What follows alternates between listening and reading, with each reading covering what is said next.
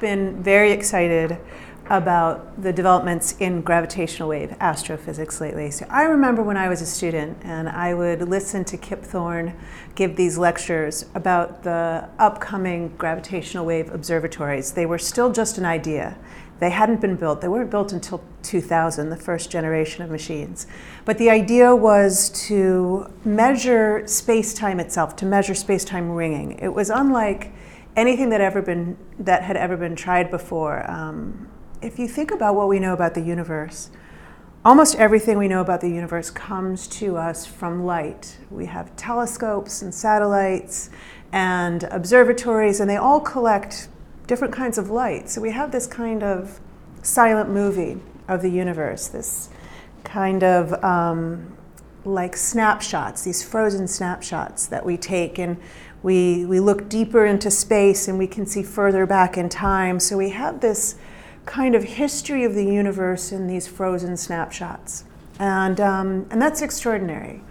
But this was different. Um, this ambition was going to be uh, not collecting light at all, not taking pictures of the sky, but actually recording the ringing drum of space time.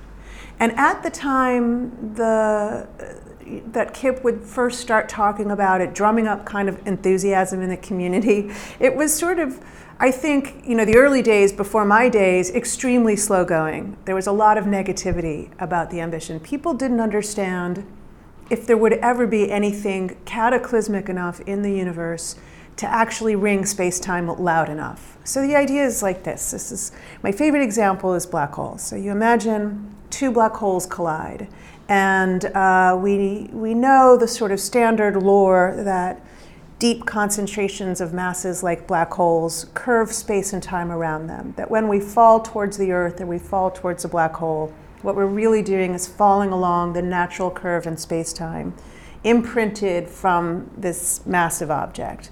So if you think about black holes orbiting each other, those curves have to move and adjust because the black hole's moving. And they can't move faster than the speed of light because that would violate uh, the speed limit that we know exists, the cosmic speed limit, that nothing can travel faster than the speed of light, no information, not even information about space and time. So these waves in the shape of space time start to readjust around the moving black holes.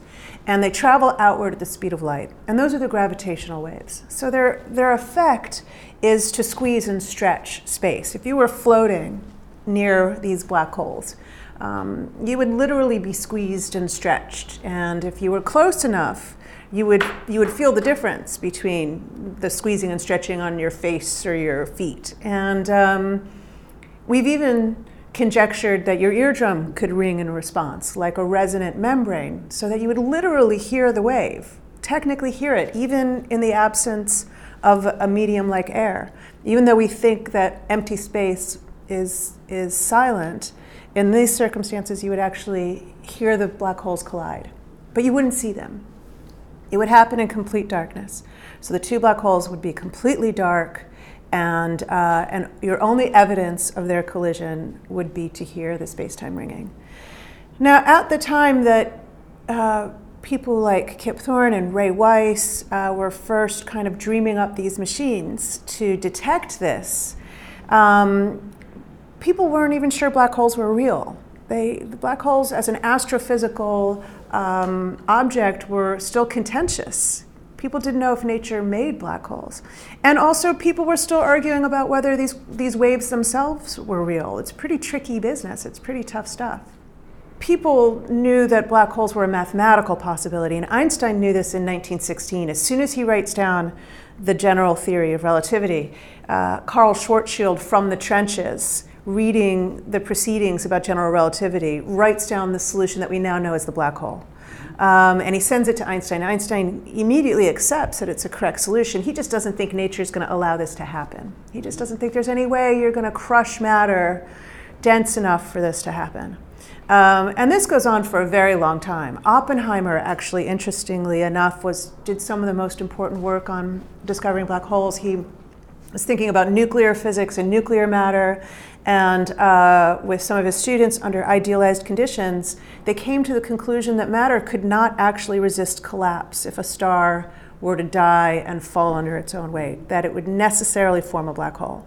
And Johnny Wheeler, who was like the granddaddy of relativity, who, who um, he trained entire generations of relativists, including Kip Thorne and people like Richard Feynman, um, really thought Oppenheimer was wrong and, and kind of offended him by critiquing his work. Now, Wheeler was also deeply invested in nuclear physics. He worked very hard on the bomb project. He was part of designing the plutonium reactors to separate plutonium, the first separation facilities um, in Hanford, Washington, which by coincidence is now the site of the LIGO Observatory, which is the gravitational wave observatory. Um, but Wheeler was uh, very adamant about building a nuclear bomb, very deeply invested in this nuclear physics, and then uh, realized he could use the same thinking to answer this question about whether or not stars would form black holes after they collapsed. And he comes to the conclusion, um, indeed, that they do.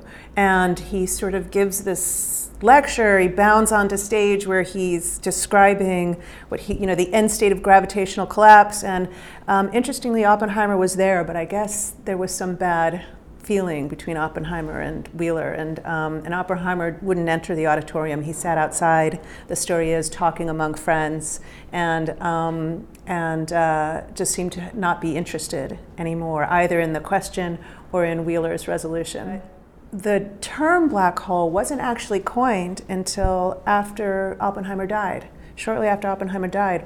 Wheeler again, I don't know if it was a radio. I heard the story that this was this happened in a seminar on Broadway up by Columbia above Tom's restaurant. um, that Wheeler was visiting Goddard uh, uh, Space Center there and um, the NASA Goddard Center there, and that he was giving this seminar and he kept saying end state of complete gravitational collapse. He kept saying this incredibly unwieldy phrase, and he was tiring of saying this. And somebody from the audience apparently shouts, "How about black hole?" And uh, and then Wheeler just imposes the term on the community, just begins using it in his fashion. He was famous for his Wheelerisms. Um, so people knew that black holes uh, theoretically were, were very likely by the late 60s. But there was no evidence for them, or not evidence that people recognized until later. So, um, so you have to understand that while they began this campaign, late 60s, early 70s, to measure space time ringing, to literally record the sounds of space time, they were doing so without a guarantee that that the astrophysics was even going to provide sources. Nature, they weren't sure nature would even provide sources. So it was um, extremely ambitious and daring thing to not only invest in, but to invest in for 50 years, right? Even though later people start to acknowledge black holes exist, that they collide, that they'll ring space-time, stars explode, that would ring space-time. Uh, neutron stars, which are dead stars, don't quite make it to become black holes, can ring spacetime uh, with their imperfections, like scraping and creating waves in the shape around them if there's a little mountain, a little tiny, tiny little mountain. Um, nobody knew if they were populous enough that maybe it only happens once every hundred years that we would see such a thing. So we're building this instrument, and, and we could just be sitting there silently listening. It, it seemed um, insane to people. And um, and I think that's why it's one of these really remarkable scientific stories where just the drive it's I, I, call it a climbing mount everest story more than anything else. Just the drive and the ambition was so powerful that they just couldn't turn away. They just couldn't stop really.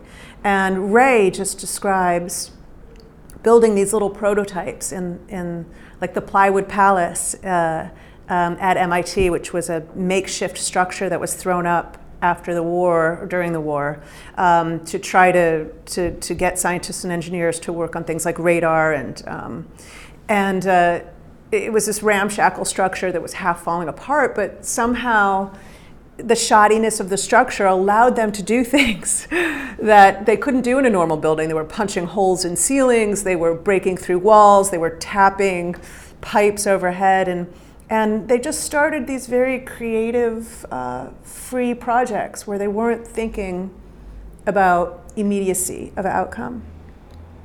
And if you think about Ray's first prototype of the LIGO machine, which is the instrument that just recently succeeded in making uh, the first detection of gravitational waves, as announced on February 11th. Remarkably, remarkably exciting discovery.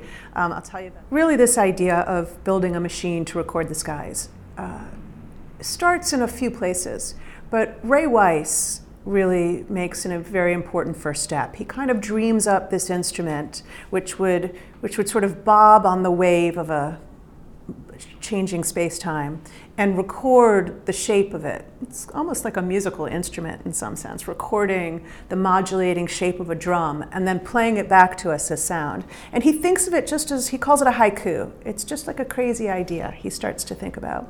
And, um, and you know, Ray says that the big event comes, one of the big events comes when he meets Kip Thorne. So Kip Thorne is a very theoretical astrophysicist and a real dreamer, and um, already at very young age, a famous Caltech professor, um, a relativist, and he and Kip sort of, uh, Kip and Ray come together and start to discuss the realities of, of bringing an experimental ambition like this to Caltech. And then it starts to grow. Then they hire Ron Drever uh, at Caltech. Ron Drever is a Scottish physicist from a very different culture, uh, scientific culture, and, and also personal culture, um, but an ingenious dreamer also of, of machines, a real great experimentalist. And, and the three of them are really the original architects of this instrument. And um, it's over decades from the first time Ray sort of dreams it up. Uh, is the late 60s, early 70s. It's not until uh, 2000 that the machines are actually built. And in that time, you really have Kip making the scientific case. You have Ray really doing everything he can to keep this alive for that many decades. And you have Ron Drever uh, with this ingenious approach to experimental physics um, doing the design. Um, but they all really give everything they have to this campaign. It really takes it takes the, a good part of their lives and their, their careers to do this. And there's no guarantee of success. I love Ray said to me, um, he said, I started life with one ambition to make music easier to hear. and uh, when he was a kid, he would build hi fis and he wanted to make music easier to hear. And I think that there's this direct relationship to what was his ultimate scientific contribution, which was to build this build this machine to record the skies, um, record the sounds of space-time. It, like any campaign to conquer nature, I mean, bodies are left along the side of the road at some point. It, it, it, there were real moments of strife and real moments that the whole project would collapse, uh, where it was possible that the whole project would collapse. And, um, and there were many people who came along the way and came and went. You know, Robbie Vogt did a really important job as one of the first directors, but ultimately was fired. And um, Barry Barish came in and considered one of the finest um, leaders of big projects in, in the world, if not the finest, um, and saved the project at a really crucial moment. And um, Ron Drever was eventually fired from the project. So there was a lot of drama, um, which not everybody likes to talk about. and, uh, um, a lot of people will refuse to discuss it, and, and in the Caltech archives, it's still some of it is still sealed um, and, uh, and inaccessible. But ultimately, the the project survived, and I, I think what's amazing is the first generation of machines was technologically incredibly successful. So the first prototypes that people were working on were 1.5 meters long with two mirrors suspended at either end and just measuring the distance between the mirrors basically. If the mirrors bob on the wave, it can tell that the mirrors have bobbed on the wave and it records the shape of the ringing. Uh, technological feat accomplished, but nothing, no detections. And uh, people start to get a little nervous. So they they always imagined that there would have to be a second generation of advanced machines, but you, you know, this is already decades into it, and now it's another 15 year project to uh, develop the advanced machines, install the components, get the machine working. And um, when I would hang around in, uh, on the LIGO sites, um, go to the facilities, everyone told me there's going to be no detections until 2018. No way, no detections. Um, one of the experimentalists, Rana, apparently always said, "Nope, we're about to detect something." But he said he always he always says that. He's just sort of eternally optimistic. He has to say that. But um, the amazing thing was the first run, the first science run ever of the advanced machine was scheduled for September 14th at 8 a.m. Uh, 2015, and um, it had to be postponed for a week because the machines were ready, but the algorithms to analyze the data and to trigger partners, which had telescopes that would point in the same direction, a kind of network of partners, um, it, those algorithms weren't fully operational. They weren't fully ready.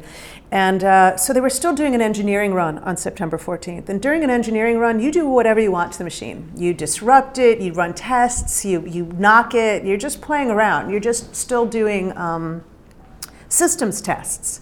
And Ray says he was there that weekend noodling with radio interference. And he says, luckily, my wife told me I had to come home. so he puts down his tools, he goes home. He was in Louisiana at that site. And apparently, um, students were still banging on the machine until like one or two in the morning.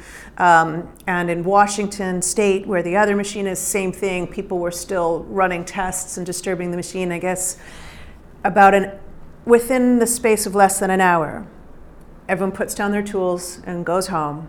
The machines are locked in observing mode, but it's an engineering run. Uh, it's not a science run. And within an hour from the southern hemisphere, comes a gravitational wave from the collision of two black holes, 1.4 billion light years away, uh, about, hits Louisiana, rings the machines at about 4:50 a.m. 10 milliseconds later, it skims across the continent and rings the Hanford site.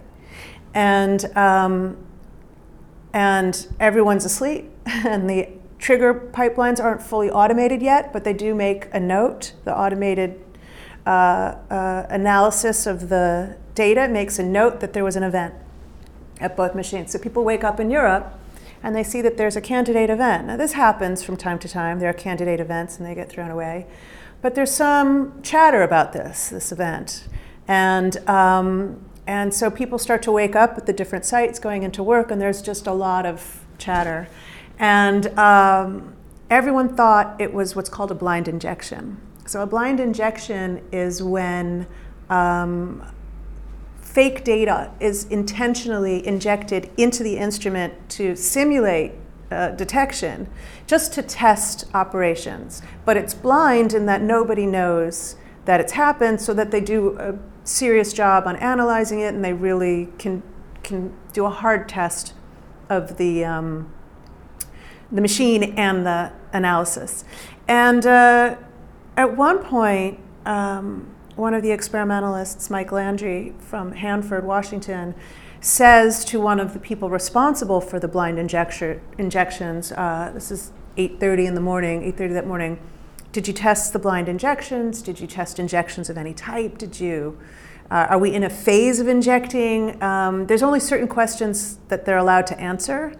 But the answer was no to all the questions. And Mike suddenly realizes that this incredibly clear signal that is clearly louder than the noise, that looks exa- just like um, a collision, what you would expect from, from the sound of a collision, is not a drill. And I think the excitement sort of slowly builds as they spend the next couple of months analyzing the data. I got a call mid December, well, not a call, I got a message mid December from David Reitze, the director, and from Kip and from Ray um, uh, that said confidential communication from LIGO. And um, uh, with the news. And I was just totally floored. I, I, first I read confidential communication and I, I couldn't read on. I was too excited. And then the immediately we want to let you know we've detected the collision of two about 30 solar mass black holes. Um, it's definitive. We've analyzed it for three months. It's the first direct detection of um, not only two black holes but of a gravitational wave, and um, and then they told me not to tell anybody. I love that not only did the detection come early, not in 2018, but almost exactly 100 years after Einstein first proposed the theory of general relativity. It came early, so Ray and Kip and um, Ron Drever, these guys didn't have to suffer anymore. They, they, they got this great satisfaction. Um, of this detection. And the fact that it was black holes is huge. Ray kept saying to me, I got to tell you, if we don't detect black holes, this thing is a failure. It was a very bold thing to say before it succeeded. Um, he won, he, we want pure space time coalescence, he said. And, um, and if we don't get that, we've led this country down a garden path. And he really stuck his neck out saying that. And um, the fact that it was the first, not three or four years into LIGO operating, advanced LIGO operating, but it just, it just uh, rang the machines in this beautiful um, and unexpected way. I just think was just incredibly fortuitous and, and, and just a real gift. Um, so I was very excited for them. Kip said um, he had a moment of profound satisfaction. he was very, very reserved. Einstein, right after 2015, in a correspondence with Schwarzschild, who wrote down the black hole solution, even though it wasn't called that yet, um, starts to talk about gravitational waves right away. He calls it his top priority, gravitational waves. It's, it's this, it's this deep part of the theory. Will, will these waves in space-time carry energy away? And, and uh, he doesn't imagine at all that they would be detectable.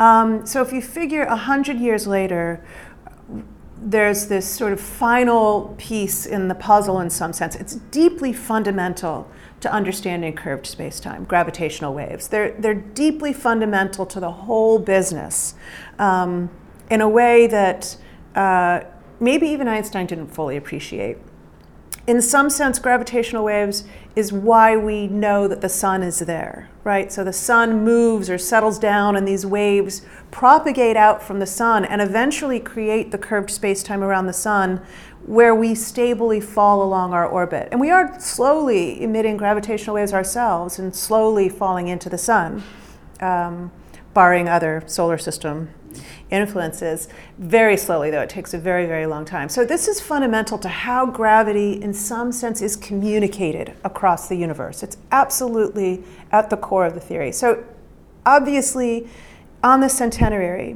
which is what everyone was aiming for, to have confirmed this is very thrilling.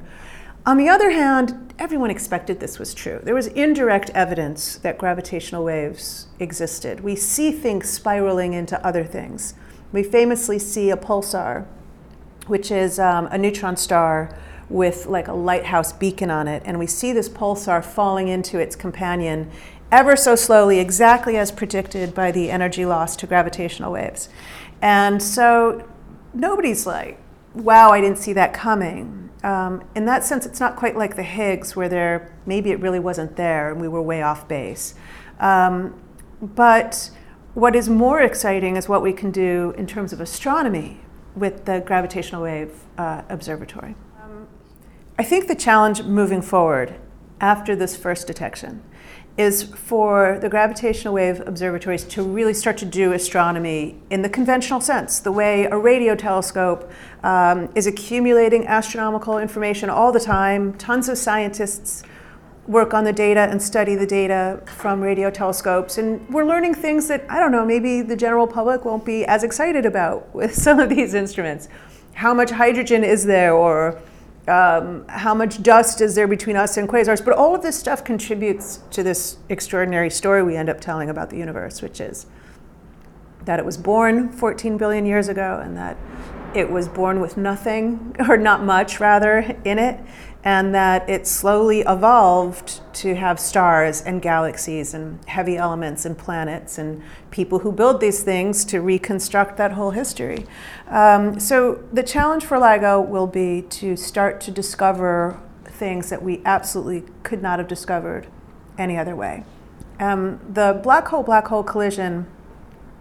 Um, the black hole black hole collision is a step because we can't see two dark black holes any other way.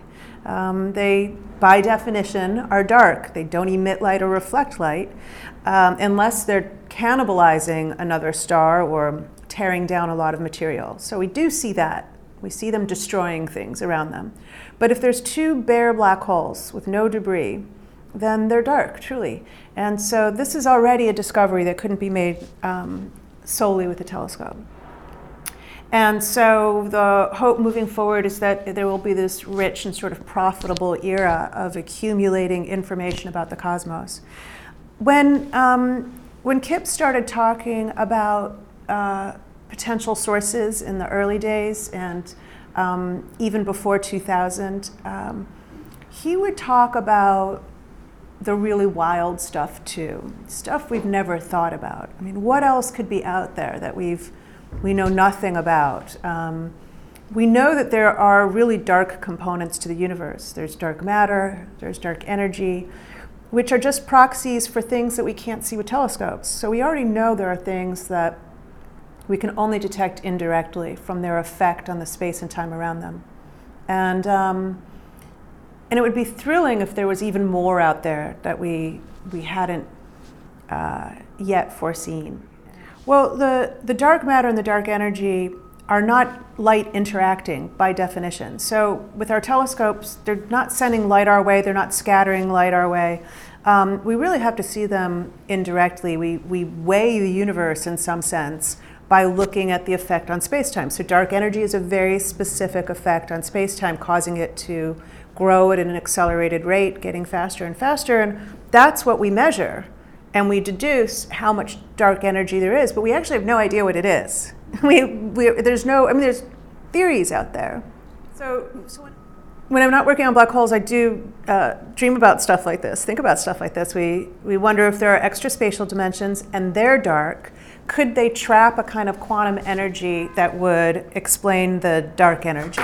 Um, and I think that's a really interesting, viable idea. Maybe we're already seeing extra dimensions in the dark energy. But we're a really long way from determining that experimentally. Um, dark matter, similarly, we know is heavy like regular matter, but otherwise doesn't interact with light. That's less shocking. We know some things that don't interact with light. Neutrinos are a kind of particle that have mass that don't interact with light very much. Technically, they're a form of dark matter.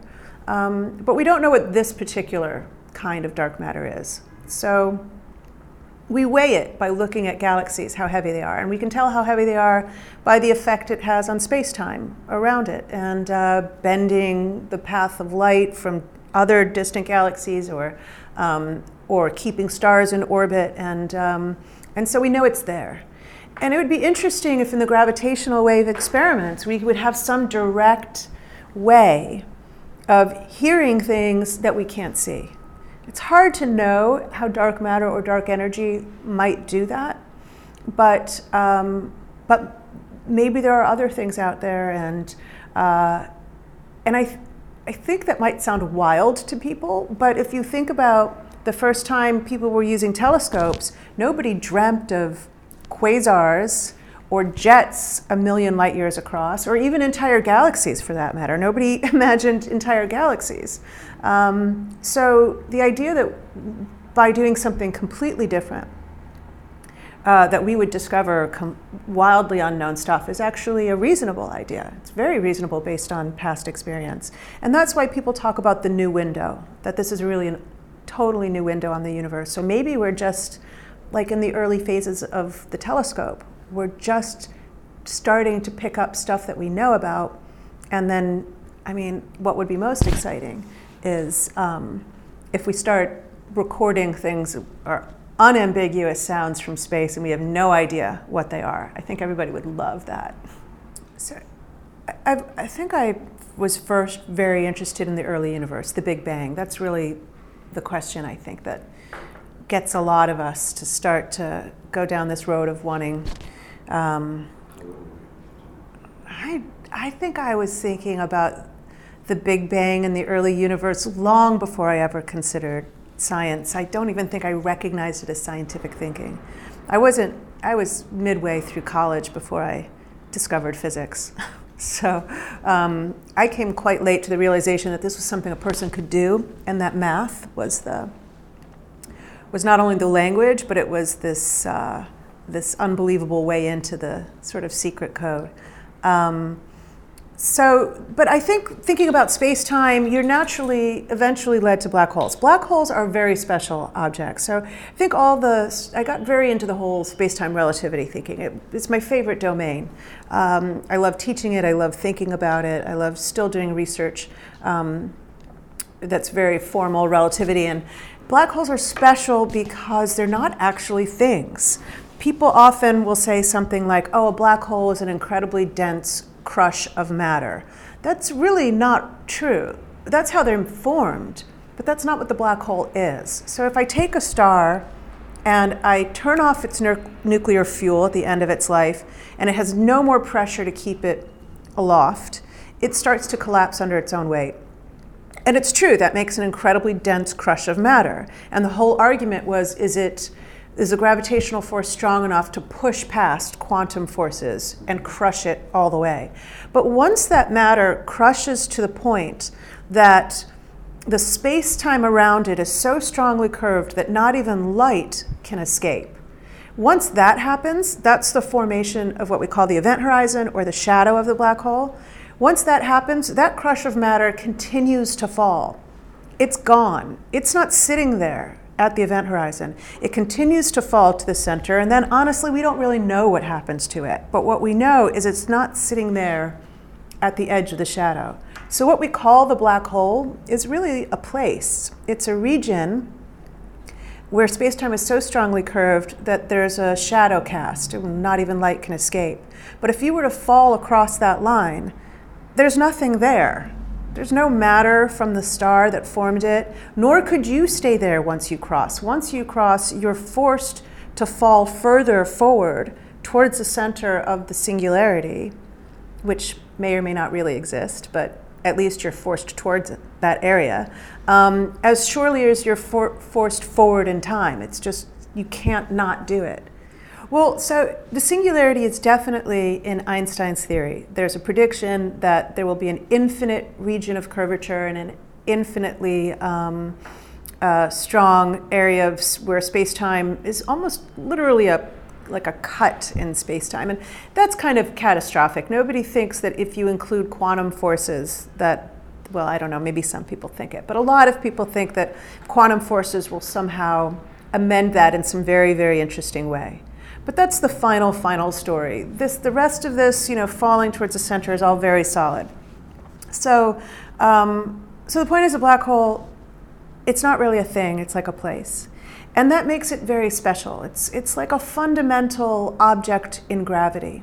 Uh, it's like a fundamental particle of gravity in some sense, and that all black holes of a certain mass and a certain electric charge and a certain spin are absolutely identical to all others with those same properties, identical. And, um, and in that sense, it's really like a fundamental object, and it makes them very special. So they're special not only in terms of their space time, but they provide a terrain to study uh, the deepest theories of the universe, gravity and quantum theory coming together. And this is where people like Lenny Susskind and Stephen Hawking um, have made these very interesting uh, contributions, and Roger Penrose and all these interesting people, they're thinking about the black hole not as the dead state of a star, but just as a fundamental uh, terrain to study what the laws of physics, the ultimate laws of physics are, even beyond Einstein's theory and even beyond quantum mechanics. And um, and it continues to be incredibly productive as a um, as a setting for that. So Hawking's amazing observation was that even though not even light can escape from a black hole, it finds this very clever way to evaporate, and it does this by stealing quantum uh, fluctuations from empty space. It sort of steals some and releases some, and in this very tricky way, the black hole evaporates. Um, and this caused not only excitement because it was a fascinating idea, but a kind of crisis because if the black hole evaporates but still doesn't let anything out, what did happen to all that matter that fell in when it originally formed a star, let's say? Where does it go? And, and Hawking kind of said it's just gone. it's just gone. It's obliterated. And people like Lenny Susskind um, said that's not tolerable because that means that something, information is being lost from the universe, and that's not tolerable because everything we understand about the laws of physics has to do with tracking information. And if information can suddenly be obliterated, then in some sense we don't have laws of physics. So it was a big crisis. And this has been going on since the 70s as well. And the debate still is still pretty interesting. Because black holes are really like fundamental objects, it means we should be able to create them in, by smashing atoms together, just like we create electrons or the Higgs particle. If I smash particles together and they have enough energy that I can make something heavy, I should be able to also make a little black hole, a little tiny microscopic black hole, so that stellar collapse is not the only way to make a black hole. Um, the question is really at what energies would you achieve, uh, what energies are high enough to make a black hole? And right now we think that the energies are um, about 10 billion times higher than uh, the Large Hadron Collider can reach. So, really high. So, the Large Hadron Collider is probing a fraction of a second after the Big Bang, and it's still not high enough energy. Um, other people thought, well, maybe if there are extra spatial dimensions and there's our cosmology is a little bit different than we think, maybe that scale is much, much lower. Maybe we can make black holes at the LHC. So, in truth, they look for black holes in the collisions of, uh, of, of, the protons. Um, so far, none have been seen. And, you know, of course, there was a scare that the black holes would destroy the universe uh, if we were to make them, which would have been unfortunate. But, um, but they, black holes evaporate, as Hawking said, and so these little microscopic black holes actually evaporate extremely quickly. They vaporize, basically. And uh, the bigger the black hole, the slower the evaporation. The smaller the black hole, the quicker. So they basically just explode or vaporize. So there was no theoretical expectation that you can make a stable black hole that would destroy the universe. Um, people don't like the kinds of statistics physicists deal with because nobody would say it's 100% impossible. They would just say it's very, very, very unlikely, which made some people anxious. Um, even before Rai and Kip and Ron got interested in this program to build a gravity observatory like this, there was this one lone pioneer, Joe Weber, who um, in the 60s built a very different kind of instrument, much cheaper and much more immediate. It's called a Weber bar. It was like an aluminum cylinder, kind of a guitar string in a sense, or part of a tuning fork. And the idea was that when a gravitational wave struck it, it would resonate like a tuning fork, and that you could measure the resonant vibrations and thereby detect the gravitational wave. Um, Joe Weber became instantly one of the most famous scientists in the world because he um, claimed a discovery, evidence for gravitational waves, and it caused this incredible excitement. I, I, um, I think in this sense, he absolutely launched the field. He was the pioneer who started this whole business and people all over the world started building Weber bars. Unfortunately, nobody else heard a thing. And so after a few years, um, things turn against Weber very badly, very aggressively, and he spends the next 25 years defending himself, really, or 30 years um, trying to defend his claims, but he, he falls into disrepute. And I think that that created a kind of cloud over the initial LIGO um, inventors. They were working not only against the, uh, the possibility that nature wouldn't provide any sources, but against community opinion. Community opinion was very much soured.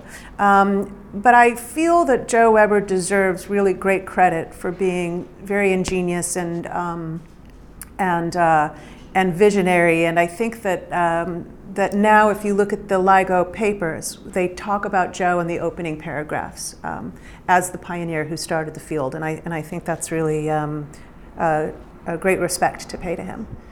So I do a lot of this dreamy stuff about the Big Bang or extra spatial dimensions, and who knows in my lifetime if that stuff will ever be resolved. That's why I like to spend time on black holes. For me, that's being really concrete, you know, down to earth. And uh, we want to know. Uh, we have some really good ideas about, even though I've harped on about how dark black holes are, um, about black holes lighting up in the final fraction of a second before they swallow either another black hole or a neutron star, um, that you can actually make a kind of electronic circuit, like a giant astrophysical electronic circuit. And uh, we're pretty excited about this. So we've been making a lot of predictions and hoping uh, telescopes will confirm. Well, so my research world is a pretty small group of uh, scientists that I work with. Um, and uh, I work at Barnard and at Columbia, and um, with a lot of research scientists at Columbia. And uh, uh, so I have postdocs like Sean McWilliams, who's now a professor, or Dan D'Orazio, who was one of my students, um, Gabe Perez-Giz, Rebecca Grossman, uh, a few students that have gotten PhDs and moved on. Um, and we, and also sometimes uh, begin to collaborate with faculty. Honestly, faculty is so busy and we're all pursuing our own ideas. Sometimes that's the hardest um, to work with other professors. Uh, and it's really um, this sort of beautiful way of operating. We, we operate very mathematically on my side. Um, it, it really is proof driven and, and, and math driven.